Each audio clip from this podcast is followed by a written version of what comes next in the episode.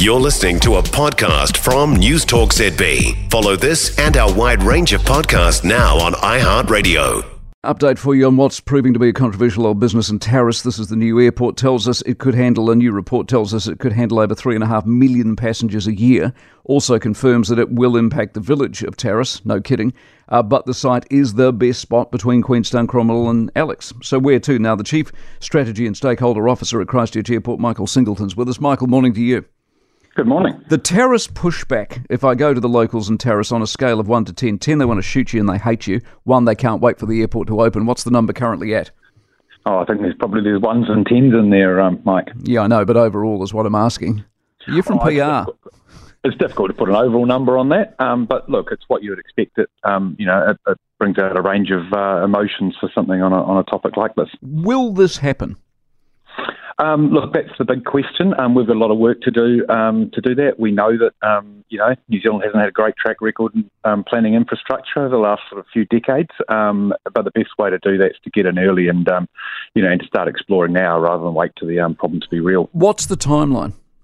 Um, look, we've, um, as I said, we've still got a couple of years of work of collecting information. We've got a lot of stuff to get um, ready if this is going to go to an approval. Um, as we say, we know that's a really hard bar, so there's a couple of years of more work before we're at that. And what sort of work are we talking about? Are we taking in people's views, as in, I don't like it, it's NIMBYism, whatever, or are we just talking about the pure business case of whether you've got a big chunk of land and you can land some planes there? Look, it's got to do two things. It's got to meet two hurdles. It's got to get through um, that approvals process. As we said, that's got a really high bar, and it takes a lot of those environmental factors that, um, that quite rightly, um, you know, play on people's mind. And you know, at the end of the day, it's also got to be something that, um, you know, that stacks up. So it's got to meet both those tests. And when you say environmental, do you mean environmental, environmental as in air quality and hills and noise, or do you, do you mean environmental as in neighbourhoods? It's the whole gamut. Both, right. um, you know, we've got everything from you know we've got land, water, air, noise, um, you know, and, and emissions all sit in that environmental envelope. Have you got years' worth of lawyers and courts in front of you?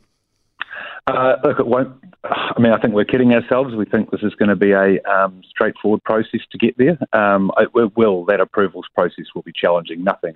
You know, Yeah. it's been a long time since someone's done something like this in New See- Zealand. See, I quite like the idea, but I fully understand the, the locals. And but but you would, no matter where you went in this country, you got to go rural to get the land. And in going rural, you're dealing with emotion and people and their place and their paradise and all of that sort of stuff. There's nowhere you could go in this country where you get a, you wouldn't get a fight, is there?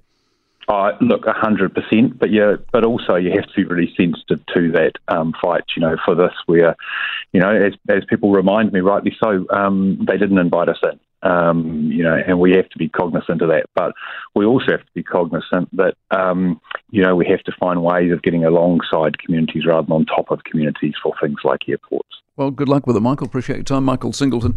It'd revolutionise. I mean, you either want tourism or you don't. We're struggling at the moment, and I mean, there's a very good case. Just on a business case, do you need more planes landing in Queenstown? Yes. Do you need more planes that land more easily than they do in Queenstown? Off, uh, uh, often is the case. Yes.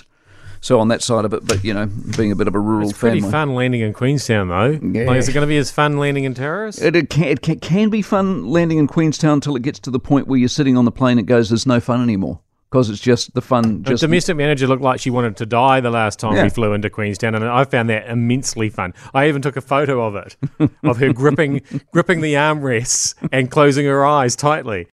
For more from News Talk ZB, listen live, on air, or online, and keep our shows with you wherever you go with our podcasts on iHeartRadio.